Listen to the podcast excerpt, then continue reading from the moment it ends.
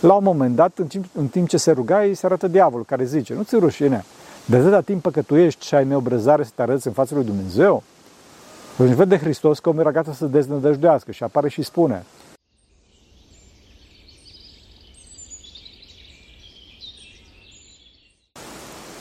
Slavă Tatălui și Fiului Sfântului Duh și acum și purea și veci vecilor. Amin. Pentru rugăciune Sfinților Părinților noștri, Doamne, este Hristos, Fiul Dumnezeu, miluiește pe noi. Amin. Consiliul Suprem de Apărare al Țării a avut o întrunire pe tema drogurilor. Este un lucru foarte îmbucurător asta că țara consideră drogurile ca o amenințare a securității naționale. Acum o să vorbim și noi, să mai degrabă din punct de vedere al prevenției, pentru că asta este important și lipsește. Problema provine din depărtarea de Dumnezeu, să știți. Tot omenirea caută raiul, caută pe Dumnezeu, adică perfecțiunea personală veșnică, însă o caută acolo unde nu e și sau o caută acolo așa, o caută așa cum nu trebuie. Nu trebuie. Omul are această căutare perfecțiunea de neusă spiritual și este ceea ce ne deosebește de regnul animal. Problema cea mare apare atunci când această căutare se distorsionează, se îndreaptă pe drumuri false, care nu duc niciunde. Problema e spinoasă, pentru că doar cărarea acea strâmtă duce la viață și puțin o află. Să Înțelegeți? Vedeți că însuși Bunul Dumnezeu s-a făcut om ca să ne fie călăuză, prin exemplu său personal, pe această cale. De ce? Pentru că nimeni nu ar fi putut o găsi, chiar dacă toți simțim că există undeva.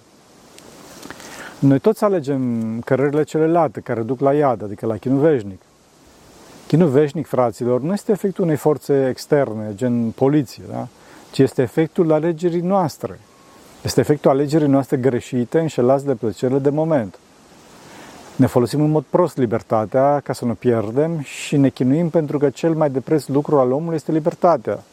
Libertatea sa de a deveni perfect. Asta este libertatea, înțelegeți? De fapt, din cauza asta am îngăduit Dumnezeu să existe poliție. Forțele de ordine trebuie să fie autoreglaj omenirii pentru a, priva, pentru a priva de libertatea de acțiune pe oamenii care încearcă să priveze libertatea altora. Înțelegeți? Desigur că aici diferența între teorie și practică este mult mai mare în practică decât în teorie.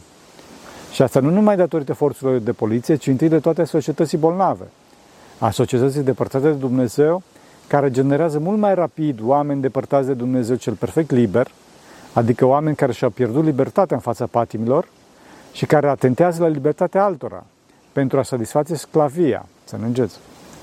Acum, cum se pierde libertatea?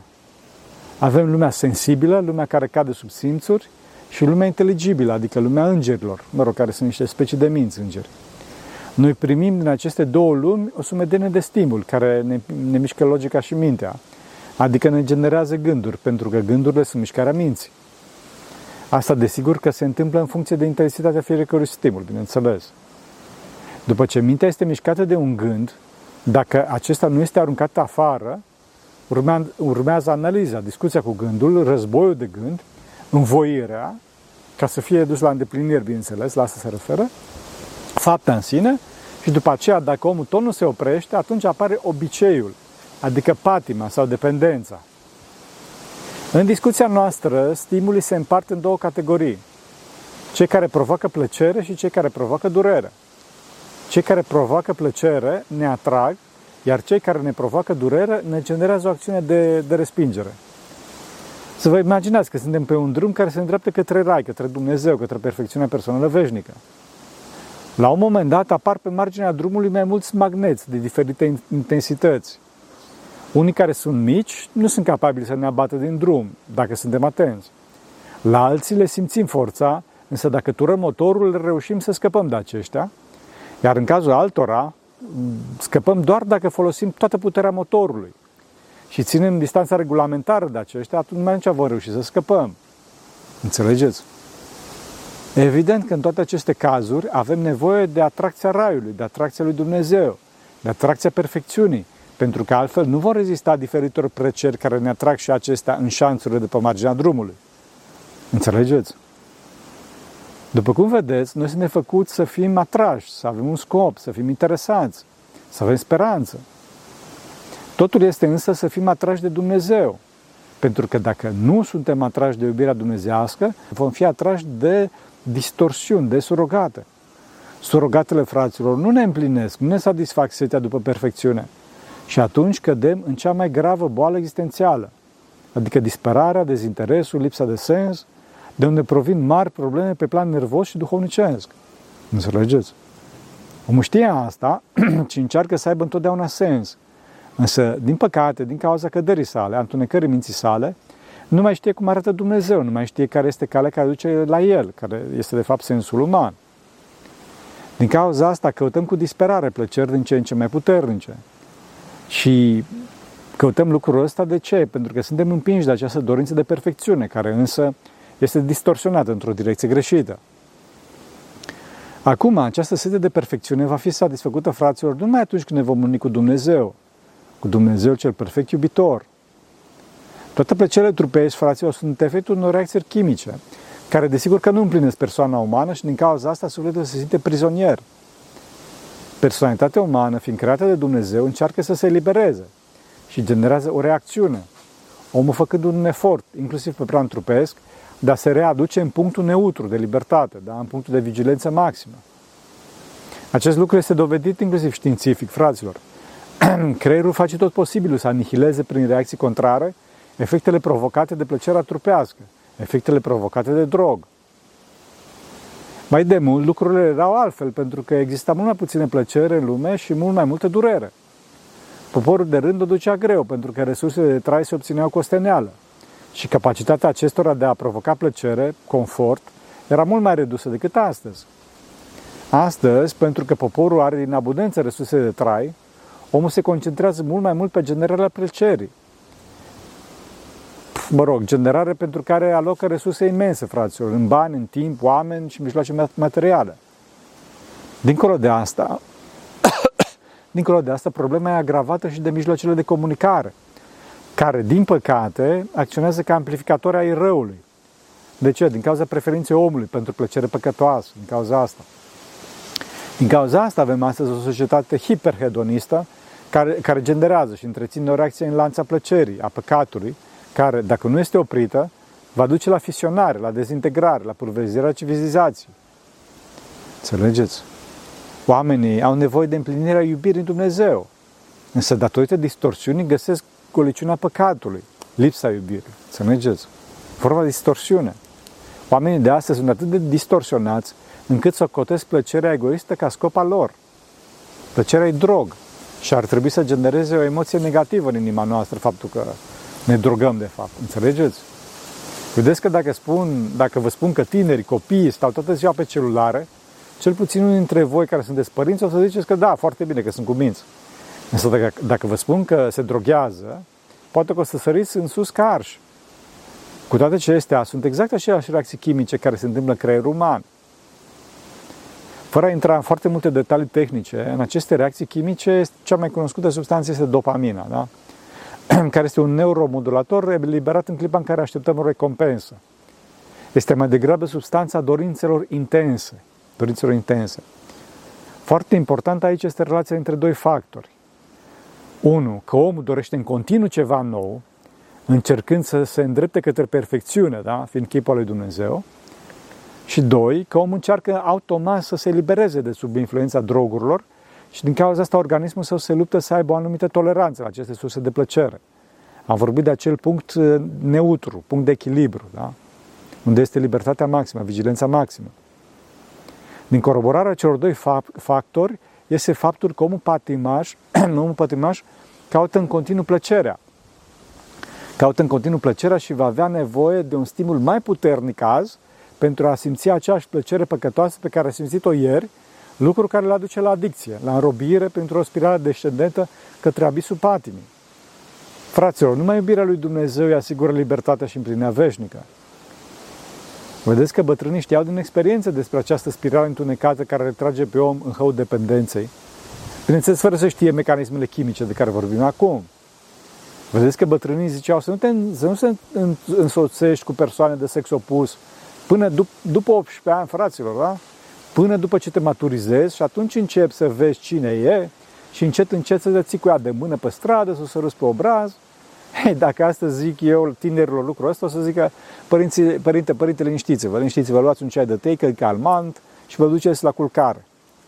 Da, însă vedeți că bătrânii știau din experiență că aceste cicluri dopaminergice, că de fapt despre asta vorbim, trebuie lungite pe cât posibil. Pentru că dacă ciclurile devin rapide, atunci omul escaladează plăcerea foarte mult și intră mult mai repede în adicții mult mai intense. Înțelegeți? Din cauza asta avem astăzi această spirală mult accelerată în care tinerii cad din dependență în dependență. De la plăcere, așa zis, nevinovate, la dependența de ecrane, de jocuri, de alcool, patim trupești, la sex. După sex vin distorsiune sexuale, da? Și într-un final droguri chimice. Droguri chimice. Ferească Dumnezeu, înțelegeți? Principalul rol formator sau deformator îl au aici familia și anturajul. Desigur că familia ar trebui să fie pe primul plan, însă din păcate părinții își lasă de obicei copiii toată ziua singuri pe tablete, cum spuneam, sau mă rog, pe alte ecrane, unde aceștia se expun necontrolat la surse foarte puternice de drog, pe care le-am amintit mai înainte. În principal sex, extorsiuni sexuale, care sunt foarte, foarte puternice, droguri foarte puternice. Lucrul este foarte periculos, fraților, chiar dacă pe termen scurt părinții răsuflă ușurați, că au scăpat, da? Da, problema, problema este mare. De ce? Pentru că dacă copiii sunt crescuți de tata celular și de mama tabletă, atunci aceștia se vor deforma și înstrăina. Iar în clipa în care părinții le vor cere ceva, atunci copiii vor vedea că pe ăștia străini. De ce? Pentru că formatorii lor au fost și sunt ecranele. Și ecranele, fraților, nu iubesc. Ecranele sunt o formă de drog. Informatica adictivă, ca drog, a explodat odată cu primul iPhone. De fapt, mă rog, cu sisteme de operare pentru celular și calculator de la Apple, a care interfață, a căror interfață utilizator a fost supervizată de Steve Jobs, care le-a spus oamenilor că le va face un sistem de operare de o să le vină să le să lingă.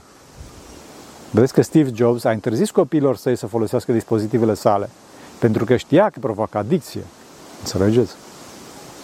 De atunci, informatica se concentrează nu atât pe facilități, cât pe adicție, pentru a-i ține pe oameni dependenți. Astfel, companiile de top din informatică astăzi sunt cele care colectează date și le folosesc pentru controlul și manipularea oamenilor, prin mecanisme, bineînțeles, similar cu cele ale drogurilor. Înțelegeți? Cazul cel mai celebru astăzi este aplicația TikTok, care este armă strategică a guvernului chinez. Fură tot ce poate din celular pentru a profila victima și a livra plăcere, să știți. Algoritmul de recomandare a aplicației, bazat pe inteligență artificială, este, antrena, este antrenat pentru a maximiza cantitatea de drog, pentru a maximiza plăcerea. Drogul pe care utilizatorul îl simte pentru a-l ține lipit de ecran, a-l ține dependent cât de mult se poate. Lucrurile au mers până într-acolo că TikTok a fost banat în Congresul American, în Parlamentul European și în instituțiile statale ale României. SRI-ul, fraților, a, a emis o, o lungă listă de motive pentru care TikTok trebuie dezinstalat. Fraților, e păcat de voi să vă distrugeți mințile. Din păcate, Facebook, Instagram și YouTube au acum modele, modele similare. Fapt care arată că, de fapt, americanilor le pasă mai mult decât datele merg pe serverele chinezilor, decât le pasă de sănătatea mentală a cetățenilor lor. În caz analog, se întâmplă și în industria jocurilor, la studiourile mari. Trebuie să știți că un program, un joc mare, are un proces complex până a fi livrat. Acum amintesc doar două faze, da? faza alfa și faza beta. În faza alfa, programul se dezvoltă până când, uh, până când se stabilizează, pe când în faza beta, programul se testează și se ajustează. La mari de studiouri sunt destui beta-testeri care, fraților, nu testează atât dacă programul crapă sau se blochează. Desigur că și asta. Este testat întâi de toate curba de excitație, fraților, de adicție. Și asta folosind metode, metode științifice. Se măsoară dilatarea pupilei, creșterea pulsului, da, transpirație și alte lucruri de genul ăsta. Dacă într-un interval de timp scurt jucătorul nu este destul de prins, așa, nu este destul de, de, de, de, de dependent, jocul se trimite înapoi la dezvoltator. Înțelegeți? Jocurile astea sunt cam aceleași genuri cu cele din urmă cu zeci de ani, tot aia e. Ceea ce le diferențiază, fraților, este nivelul de adicție. Cât de mult acționează ca drog. Înțelegeți? Prin grafică, sunet, prin scenarii, întreagă poveste. Și ajung jocuri să coste zeci și sute de milioane de, de dolari. Înțelegeți? Foarte serios. Astfel, oamenii pot să piardă timp și sume imense în jocuri. Imense. Dincolo de faptul că își distrug viața. Cunosc cazuri care din cauza jocurilor au ajuns să pragul sinuciderii. Sau, mă rog, să fie foarte agresiv dacă cineva, de obicei părinți, încearcă să le ia jocuri. Jocuri. Sunt cazuri în care copiii și-au ucis părinții pentru că le-au luat jocurile, să știți. Poate că știți. Din cauza jocurilor, fraților, Tinderii au un comportament, un comportament foarte agresiv și distorsionat. Pentru că dacă în viața reală, pentru a simți o plăcere, omul trebuie să facă un efort, sau uneori chiar să-și pune viața în pericol, în cazul jocurilor, omul stă într-un fotoliu și în siguranță, da? Și în clipa în care omoară sau distruge în joc, primește o recompensă concretă, primește puncte și posibil, mă rog, echipamente în joc, avansează. Ok, o să-mi spuneți că punctele nu valorează nimic. Bun, așa e, dar uh, se, uneori se joacă pe bani, așa, diferite forme, da, și asta se întâmplă destul de des. Oricum ar fi pe bani sau nu, jucătorul simte plăcerea fraților și asta îl ține captiv și îl împinge să meargă mai departe. Înțelegeți? Aici e problema cea mare. Plăcerea fără efort este foarte problematică pentru că îl înrobește pe om și cu cât mai mare plăcerea fără efort, cu atât mai mare adicția. Cu atât mai mare robia pentru că omul dorește să simte din nou plăcerea, însă pentru a o simți din nou are nevoie de un stimul mai puternic. Droguri mai puternice decât jocurile sunt, bineînțeles, curvia și distorsiune sexuale, la care, mă rog, ajunge cineva dacă nu taie din timp această spirală întunecată a dependenței de care vorbim azi. Știți foarte bine că astăzi aceste lucruri sunt, din păcate, socotite ca ceva normal. Așa se distruge familia, fraților. Se distruge familia ca focar de iubire și transmiterea experienței, rezultând niște tineri confuzi, lipsiți de experiența vieții, cu un limbaj foarte murdar, incapabili să iubească adevărat și care consideră de multe ori că totul se reduce la sex și consideră persoana de sex opus doar ca pe un obiect de satisfacere a dorințelor egoiste, carnale, da? motiv pentru care se și chinuie, și ei și și ceilalți. Știți că sunt întregi rețele de trafic de carne vie, foarte organizate, în formă de sclavagist foarte dur, care acum ajung la o nouă treaptă acestei spirale cu totul scârboase, ajung la, până la traficul de minori. Înțelegeți? Cine cu diavolul se însoțește până în ea nu se oprește. Fraților, să nu vă uitați la așa ceva, să nu aveți de-a face cu așa ceva sub nicio formă, pentru că distruge sufletul. Dincolo de asta, banii și timpul pe care îl pierdeți în astfel de dependențe, în păneți sau așa mai departe, sau chiar în viața reală, îi, îi, îi fac pe mari stăpâni de sclave și de sclavi să-și continue activitatea și mai intens. Și aveți și voi un, un mare păcat, dincolo de distrugere pe care le-am spus mai înainte. Înțelegeți? Desigur că cele mai periculoase în această spirală sunt drogurile chimice. Drogurile chimice de risc și de mare risc. Drogurile, chiar dacă unele din ele sunt legale, cum e alcoolul și țigara, provoacă distrugere și în corp și în suflet. De ce? Pentru că nu sunt făcute de Dumnezeu să fie folosite în modul și în cantitățile în care sunt folosite. Desigur că cele mai problematice sunt drogurile sintetice, fraților, care sunt proiectate special ca să creeze dependență. Fraților, nu spuneți că nu ne interesează subiectul, pentru că, din păcate, România s-a transformat într-o țară de tranzit, într-o țară consumatoare. Consumă în principal tineri între 15 și 35 de ani și mai ales fetele, fraților, mai ales fetele. Nu există liceu în București în care să nu fie droguri. Și am înțeles că și în multe alte orașe din țară. Da? E un mare flagel, fraților, un mare flagel. Fraților, să nu dăm vina pe poliție, pentru că pe primul plan este prevenția, prevenția, prevenția din familie și influențele culturale artistice, da? pentru că astăzi arta, sau mai bine zis non-arta, în principal muzica, are o mare influență asupra tinerilor. E, bun, este adevărat că datorită intervenției statului se vede o ușoară scădere a consumului, însă suntem departe de ce trebuie. Și asta mai ales că apar noi substanțe psihoactive care sunt periculoase, foarte periculoase. Acum, ce se spune, e totuși îmbucurător, dar și îngrijorător că statul reușește să captureze tone de drog, tone de drog pe an. Și acum se alocă, din câte știu și știu foarte bine, se alocă de către Ministerul de Interne semnificativ mai mulți oameni pe zona asta. Înțelegeți? Drogurile chimice, fraților, ca orice drog, se bazează pe anumite procese naturale, pe care le amplifică, le, distor- le distorsionează. Dincolo de asta, fraților, au o mulțime de efecte secundare. Creierul, după cum spuneam, încearcă să-ți pășteze starea, starea de libertate, de vigilență, inducând o stare contrară în organism. Adică dacă avem o stare intensă A, creierul încearcă să genereze starea B, contrară, da? pentru a păstra echilibru, pentru a-l ține pe om cu mintea întreagă. Imaginați-vă un râu de nivel constant. Dacă la un moment dat apare o inundație, atunci creierul are baraje care se deschid pentru a lăsa surplusul să se reverse. Dacă e secetă, atunci creierul încearcă să pompeze apă în albia râului. Asta nu se întâmplă imediat, ci după un anumit timp. Înțelegeți?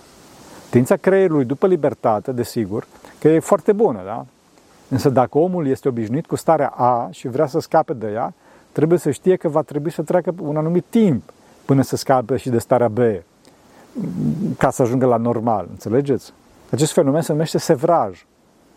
De să fim foarte atenți, fraților, să nu ne obișnuim cu drogurile și să acceptăm că atunci când vom încerca să și să acceptăm că atunci când vom încerca să scăpăm de ele o să fie, uite așa, într-o dată. Nu, fraților. Trebuie să acceptăm că o să intrăm în sevraj și trebuie să acceptăm că la început va fi mai rău înainte de a fi mai bine. Totul este să fim constanți. Asta e partea grea. Să fim constanți, însă va fi mai bine, să știți. Să fie bine. Toate aceste forme de drog sunt, sunt capete ale balaurului, numit iubirea de plăcere, care este unul dintre cei mari, trei mari giganți ai patimilor. Sunt trei mari giganți. Ceilalți doi sunt iubirea de avere și iubirea de putere. Da? Plăcere, avere, putere. Pap. Țineți minte. Cel mai mare dintre ei este iubirea de avere, care alimentează pe ceilalți doi. Dacă nu avem bani, nu putem alimenta celelalte patimi. Din cauza asta spune Sfântul Apostol Pavel că iubirea de argint este rădăcina tuturor relelor. Sunt oameni care sunt dependenți de afaceri, fraților, de făcutul de bani și de a avea, mă rog, începând de la shopping și terminând cu a face din ce în ce mai mulți bani într-un, așa, într-un joc abstract în care problema supraviețuirii materiale a celor care îl joacă este rezolvată de mult. Acești oameni își măresc averea nu atât pentru că au nevoie concretă de bani sau pentru a ajuta pe alții, ci doar pentru a simți plăcerea compulsivă care provine din satisfacția de a avea mai mult. De fapt, este același mecanism care apare și în persoanele care doresc să cumpere la nesfârșit din magazine, fără să aibă cu adevărat nevoie de lucrurile pe care le cumpără. Da, fraților, shopping e o formă de dependență, o formă de drog. Cel de-al treilea mare balaur este iubirea de putere. Aici avem mai multe tipuri de putere. Putere politică, puterea socială, mă rog, a unui influencer sau unui om, om respectat în comunitate, puterea artistică a unui artist, puterea științifică, mă rog, într-un anumit domeniu a unui om de știință, sunt mai multe. Vedeți că, de fapt, artiștii influențează astăzi mult mai mult decât, uh, decât politicienii. Artiștii influențează mod de gândire al oamenilor. Asta se poate vedea și după câte vizualizări și like-uri primesc unii artiști comparativ cu alții, da, cu politicienii. Pentru că puterea este o formă de drog, mulți dintre ei devin dependenți și se încurcă și cu celelalte forme de drog, cum ar fi sexul, destrăbălarea și drogurile chimice. Înțelegeți? După cum vedeți, sunt diferite niveluri de dependență și aici un rol esențial îl are hotărârea de a nu repeta expunerea la surse de drog. Asta este strâns legată de ușurința cu care se face acest lucru. Din cauza asta, una din principalele metode de vindecare este depărtarea de surse de drog, depărtarea de cauzele de păcat. Și aici nu mă refer neapărat la distanțele fizice și asta, ci mai degrabă la îngreunarea accesului. Fraților, nu ziceți că sunteți tare, nu sunteți. Nu luați lucrurile ușor și ziceți că nu o să pățiți nimic. Toate cele de mai sus duc la această spirală întunecată a dependenței, care, dacă nu e oprită, duce la moarte spirituală sau și fizică. Înțelegeți? Totdeauna trebuie să ne gândim la veșnicie. Dacă mor acum, unde mă duc? Înțelegeți? Știm că moartea fizică înseamnă stabilizarea sufletului și dispariția trupului. Dacă cineva moare, dependent fiind, atunci se va chinui într-un sevraj veșnic, încercând, mă rog, să-și satisfacă dorința compulsivă după drogul de care este dependent. Iadul este gemul întunecat al patimilor, împinse la maxim, care nu mai pot fi satisfăcute niciodată. Înțelegeți? Da, ok, știu că oamenii caută drogul din dorința de trăire la maxim, din dorința unei experiențe, experiențe palpitante, din dorința de a scăpa de problemele pe care le văd fără ieșire, din dorința de rai. Da, fraților, însă nu asta este soluția. Soluția este duhovnicia naturală a firii și, mă rog, duhovnicia chiar mai presus de fire pe care a lăsat-o Bunul Dumnezeu. Înțelegeți? Dacă omul e dependent, trebuie să știe, că, să știe ce l așteaptă și să se lupte viguros să scape, să scape. E nevoie de timp, fraților, însă dacă e constant în lupta sa, în lupta sa va scăpa cu ajutorul lui Dumnezeu. Chiar dacă uneori va mai cădea. Dacă se luptă cu ajutorul lui Dumnezeu, sigur va câștiga războiul. Chiar dacă va mai pierde o bătălie. Curaj, fraților, să nu se lasă omul. Dumnezeu e milostiv. Țin minte, era un om care vreme de 14 ani tot cădea în curvie și se pocăia. Fiecare zi merge la dimineață la femei și seara se ruga la Dumnezeu. Se ruga cu durere în fiecare zi. La un moment dat, în timp, în timp ce se ruga, îi se arată diavolul care zice, nu ți rușine, de atâta timp păcătuiești și ai neobrăzare să te arăți în fața lui Dumnezeu? Deci vede Hristos că omul era gata să deznădăjduiască și apare și spune, să-ți fie rușine ție, diavole. Omul acesta de 14 ani este în ghearele tale și tu acum vrei să-l distrugi? Ce am zis eu? Că locul în care, în care îl găsesc, în acela îl voi judeca. Și iată, l-am găsit urgându-se în fața mea, deci îl voi mântui în ciuda ta. Și astfel a mântuit Domnul și omul a avut un sfârșit creștinesc, eliberat de patimă. Înțelegeți? De fapt, să știți că oricât ne-am luptat, nu putem să ne eliberăm singuri de patimă. Dacă însă cerem ajutorul lui Dumnezeu și al oamenilor, al oamenilor pe care Dumnezeu îi validează în fața noastră, atunci în, chip, în clipa în care ne dăm seama că nu mai putem să învingem, atunci vine Dumnezeu și ne dă victoria. Înțelegeți? Asta se întâmplă și ca să se vadă tot puternicia lui Dumnezeu și neputința noastră. Astfel vine smerirea fraților. Înțelegeți? Este esențial ca oamenii să primească dragostea adevărată, sprijin, scop în viață și nu mesaje moralizatoare. Numai oamenii duhovnicești, duhovnicești au această dragoste pe termen lung. Familia și biserica sunt esențiale aici, și ca prevenție și ca terapie. Educația care oferă iubire, siguranță, ascultare și credință Dumnezeu îl scapă pe om de păcat, pentru că decizia de a repeta consumul de drog are componentă emoțională, fraților, mai ales la început. De fapt, fraților, să știți că astăzi ortodoxia, ortodoxia apare ca singura cale ca omul să mai rămână cu mintea întreagă. Înțelegeți? Desigur că trebuie să scăpăm de adicții, însă întrebarea este ce punem în loc. Clar că numai iubirea adevărată poate să satisfacă cu adevărat pe om. Și pentru aceasta este nevoie de persoane, de persoane, pentru că persoanele sunt focare de iubire. Primul focar este Dumnezeu, ca focar absolut de iubire, da? Cele trei persoane de Trăim. Și după aceea de oameni duhovnicești care ne iubesc. Din cauza asta, fraților, este esențial să avem un program zilnic de rugăciune, să mergem la biserică regulat, unde să fim la slujbe și să ne spovedim. Relativ la prieteni, trebuie să le acordăm timp și dragoste, adică iertare din partea noastră, pentru că dacă nu acordăm, nu primim. Bineînțeles că învățăm asta în timp. Trebuie să ieșim, prin, învățăm prin ieșirea din virtual, fraților. Ieșim în viața reală, prin socializare, prin drumeții, sport în echipă. Pe de altă parte, studiul Sfinților Părinți și munca la câmp ajută foarte mult în lupta duhovnicească. Trebuie să balansăm, fraților. De fapt, orice formă de durere binecuvântată ajută la asta, pentru că adicțiile sunt plăceri și avem nevoie de o forță egală, modul și de sens contrar, ca să ne scoată din influența forței de atracție a plăcerii. Această forță contrară este, bineînțeles, durerea duhovnicească, adică spovedania, postul, osândirea de sine, metanile, efortul fizic cu măsură, toate acestea ajută foarte mult. Aici însă trebuie să avem grijă să evităm osândirea altora. Da? Adică dacă cine, cineva este dependent, nu ajută să-l osândi. Este esențial pentru, esențial pentru el să înțeleagă că suntem noi împreună cu el împotriva problemei. Și nu noi împotriva lui cu problemele lui sau noi cu problemele noastre împotriva lui, ci noi cu el împotriva problemei. E nevoie de răbdare, fraților. E nevoie de răbdare. De asemenea, știind că forța de atracție este invers proporțională cu pătratul distanței, este esențial să ne îndepărtăm de sursa de drog. Dacă îngreunăm accesul de două ori, forța scade de patru ori. Îngreunăm de trei ori, forța scade de nouă ori și așa mai departe. Acum, în schimbarea, în schimbarea nivelului duhovnicesc, care a ajutat foarte mult, dincolo de familie, și mediul de la școală, fraților, anturajul, care ar trebui să fie unul educativ în acest sens. Ar ajuta, bineînțeles, și arta, unde neapărat trebuie să fim atenți ce consumăm. Părinții trebuie să fie atenți ce consumă copiii lor. Desigur că presa și rețelele sociale sunt un factor major de influență. Da, și slavă lui Dumnezeu că au apărut câte, câteva scandaluri pe tema drogurilor și pe tema limbajului abject și oamenii sunt cât de cât informați. Sper ca, ca presa să nu fie un vector de atac, ci un scut de apărare împotriva patimilor. Din păcate, mă rog, anumite forme de drog, cum ar fi celular, nu pot fi interzise total. Însă dacă avem conștiința că provoacă dependență, putem să limităm expunerea, să postim, să postim de celulare, fraților. Să, să nu tot, toată ziua pe celulare să le punem pe vibrație sau dacă suntem acasă pe mod avion. Fraților, nu este necesar să răspundem imediat la orice notificare. De fapt, una din principalele caracteristici ale comportamentului adictiv este faptul că neglijăm persoanele, neglijăm persoanele. O altă caracteristică ar fi idolatrizarea adicției, de care este strâns legată agresivitatea și tristețea în clipa în care drogul, drogul care e transformat în idol dispare. Dacă suntem atenți să ținem distanța de declanșatorii adicțiilor, dacă avem răbdare și curaj să ne luptăm și să nu cădem, și dacă vom, și mă rog, dacă vom cădea, să ne ridicăm de fiecare dată cu ajutorul lui Dumnezeu și a celorlalți, atunci vom învinge, fraților, de fiecare dată să ne, să ne ridicăm, să fim constanți, asta e partea dificilă. Însă cu ajutorul lui Dumnezeu vom învinge. Așa să ne ajute Bunul Dumnezeu. Vă mulțumesc că stați cu mine până acum. Sper să ne fie eliberat câtuși de puțin cu ajutorul lui Dumnezeu.